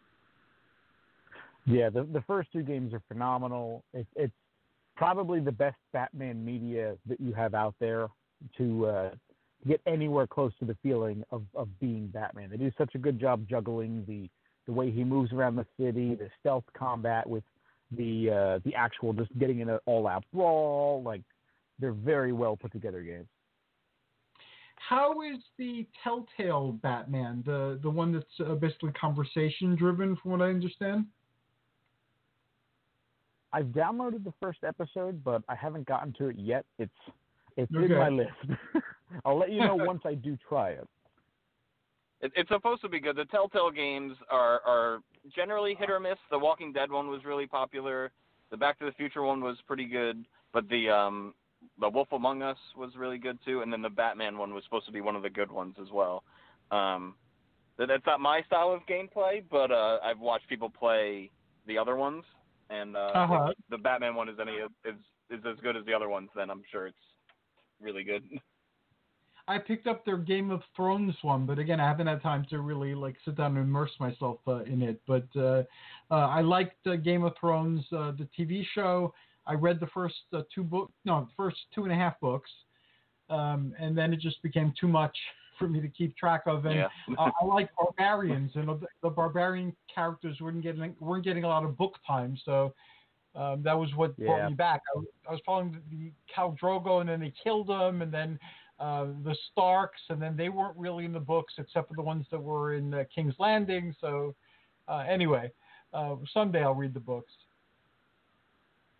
I th- you've got plenty of Um, time because he still hasn't finished the series. yet. Right, right. Um, I'm gonna have a review for you hopefully sometime soon, actually, for a board game. Um, Okay, That means that I just I, I I just brought up to Zack. Somebody brought it up to me, and I was like, wow, Hercules would. Uh, you might already know it actually. It's called Omen: Reign of War. It's a two-player No, I don't know board card game. Um, No, tell me more about I can read you a bit of the description. It says it's a Sure. head-to-head strategic card game where you compete to gain, to gain the favor of the pantheon of gods and prove that you're a rightful heir of Zeus. So it seems Oh, like it's a balance between trying to, you know, have the right power and and everything. So it says head-to-head demigod battles for for supremacy of ancient Greece. So it seems pretty cool. Oh, I got to find a copy of it and hopefully uh, What and is then, that uh, again? give you a detailed review. Omen: Reign of War. Let me write that down because that, that's something I would definitely want to look into. Um, Omen, Reign of War. Okay, after the show, I'm definitely going to look that uh, up. Um, now, with the uh, Ravnica, um, I'm again. I'm not going to get the Ravnica because uh, it's it's again it's too much. I don't have time to uh, explore. And they did like a really uh, good job from what I've been able to see and read and uh, um, people, you know, ha- have people tell me. And the fact that it ties into magic, so you know, if you you could uh, switch to a card game if you don't want to play the uh, uh, Dungeons and Dragons, you know, it gives you the choice. And I'm sure there will be Ravnica. Um, uh, uh, um, like movies or cartoons or whatever. They already have books and comic books uh, coming out with uh, Ravnica, so that'll be an immersive uh, universe. Uh, I prefer for those the Hyborian Age of Conan and also the uh, Icewind Dale in the Forgotten Realms. You know, so uh, there's so much of Yep. that too that I spend a whole lifetime rereading this stuff and still have stuff. Uh, left over to bring with me to, to the afterlife, so I don't really need new worlds uh, um, at uh, this uh, point. And I'm going to be reviewing the uh, Atlantis game uh, by Shoot Again uh, Games uh, for our next uh, podcast because that's a lot of fun. Oh, nice. I'm going to be having a um, new show uh, very shortly. Um, I'm right now. I'm training to use their equipment, and because it's uh, um, mechanized equipment, my learning curve is kind of steep. But I already have my ID. They checked me out and cleared me, and you know all this other stuff. Um, and I'm shadowing a DJ, but I'm going to have a uh, show on HD radio, and Oh. it's going to be called The Age of Heroes, and it's going to be you know themed mostly mythological. Um, but I'm going to be dealing with different ways the myths live on, including uh, gaming and how gaming is part of how we experience mythology now. So I will be inviting both of you uh, together and separately on that uh, show. Um, and also, uh, I'm going to be talking about uh, the, the, the games, and I'm starting with the shoot again uh, games, you know, and uh, this way there'll be segments with that, and I might ask your aunt to be back on, um, you know, for one of those. So it's going to be spread out over several months. Um, and the reason I'm rambling about this is because um, once this new, um, uh, you know, this new show comes on, I'll be moving some stuff from the podcast and doing it on the show, which will give me a lot more time on the podcast. So we can extend Awesome. our podcast together uh, to an hour, um, or we can add a second show that focuses on the games that are unfolding. So you guys can uh, focus on you know the unfolding Pokemon game, you know any other game that's in the process of happening. We could focus on the the games as myths that are unfolding. So I'm really excited about that, and I figure let me tell you about it now because uh, otherwise, uh, when I pop my head into level one games, it might be floating around, and it won't come out until next month. Yeah, That I, I sounds like the idea of of of, of exploring, you know, the games in session because hopefully we'll have, you know, some of the recordings, and it, it would be a good way to revisit and and keep stuff fresh too for me. So that's that, that, that's a that's a great idea. I'm I'm in for that. Thank you, Zack. What are your thoughts? I'm definitely intrigued and interested. I would totally be fine with that. Okay, fantastic. So that is something we will uh, explore together and uh, make it happen in the very near future. Um, we only have like five more minutes, no, six more minutes. Um, what is happening in the near future uh, in level one games? Like between now and next month, what type of things are going to be uh, um, coming up, and how can people um, learn more, and how can they get involved? Um, there's a bunch of stuff going on, especially in uh, March and April. Um, Magic is really hitting us hard with a bunch of new releases and stuff. So we'll be um, announcing dates for more pre-releases and new product that's coming out. Um, we're gonna have um, every three months um, we have a Pokemon League Cup, is what it's called. It's like the big, big um, uh, quarterly uh, event that uh, Pokemon allows us to have. Um, so that Mhm. will be March um, 8th or it's one of the, one of the Sundays in March, March March 8th or 15th, I forget.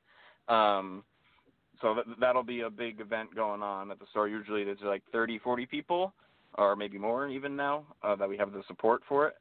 Um, oh, awesome! so yeah, that that'll be a big thing. Um, like I said, Magic is coming out with two sets pretty much back to back in March and April. So we're gonna have pre-releases and drafts and sealed stuff for that.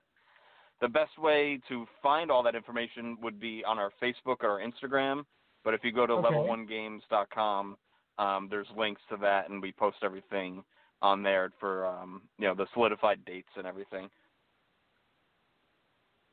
That is awesome, and uh, I, I will make it a habit every couple of weeks to uh, post a link to your website, uh, and this way people, you know, it'll be easier to check it out if the ad just keeps appearing, and they can just click on it and go straight to uh, your Right. website. Yeah, that, that'd be great. Yep, and then th- th- they can call us as well to because the spots are limited, so uh, everyone would have to give us a call, and I can put everybody's name on the list. And uh, it's not a binding contract; you don't have to. If you can't make it, it's okay. But uh, best is just to call ahead and reserve your spot if you have a, a feeling like you want to come at least. That is really good to know. And Zack, is anything coming out from Shoot Again Games in the very near future? Not that I've been told. Uh, I believe that they're still planning out their tour cycle for the year, uh, seeing which conventions they're going to go to and get tables at. I know some of the ones they've tried the past few years haven't gotten them as much exposure as they wanted, so they're axing some of them and looking into alternatives. But I believe that they're going to Origins in June. I am not sure if they are getting a table this year or not. I know that they've done pretty decently well when they get a table at that convention. if they do get a table so that people can find them again let me know uh, before that uh, uh, you know on, on one of the shows or through a pm and i'll put links up to it because uh, uh, you guys are awesome and what you're doing is awesome and uh, you know, the people you know are awesome so let's spread some of that awesomeness around Thank you. I hope you know you're included in that awesome. well, well thank you very much i'm honored and any last words uh, you would like to extend to those who, again, are curious about gaming but they've never uh, tried it? Uh, we'll start with Tim. Yeah, um, the the best way um, is to just hop in, even though I, I've mentioned this before. Like for me, it was you know un, un, I'll say uncomfortable, I guess, um, getting Mhm. in and, and coming out of your coming out of your shell a little bit. So the best way is just to immerse yourself and and get a everybody that comes to the store, you know, is super welcoming and accepting and you know everybody has their weirdness and that that's what makes us fun, you know, and uh we, we, Mhm. we built a really good community at the store, and everybody's super supportive. And um, but yeah, the best way is just to immerse yourself in in it if you're, you know, worried about it. But everybody's weird, and everybody has a good time, so that, that's all that matters. You're right. That is all that matters. Uh, and Zack, how about you? I think more than any other time since they've begun, this is really the era of finding a way into these new hobbies. There are so many Yeah. websites and apps for you to find groups nearby, uh, introductory people, people who are totally okay with someone with no experience of any age. And it's important to remember that there isn't an age cutoff. I, I've played with people who are 40, 50, 60 that this is their first game and they knock it out of the park. They have a great time and it, it's a hobby they Mhm. pick up for the rest of their life. So always be open and you, you've got tons of avenues to try and find games nowadays. That is very true. Thank you so much to both of you. Uh, I enjoyed our conversation a great deal. I'm looking forward to our next one, and I wish you success with uh, all your endeavors. Thank Same you so much. you. You as well. Thank you, and thanks to all of you who've joined us tonight or will join us when uh, you listen to this episode demand. Until next time, this is all of us wishing all of you joyous journeys and amazing adventures.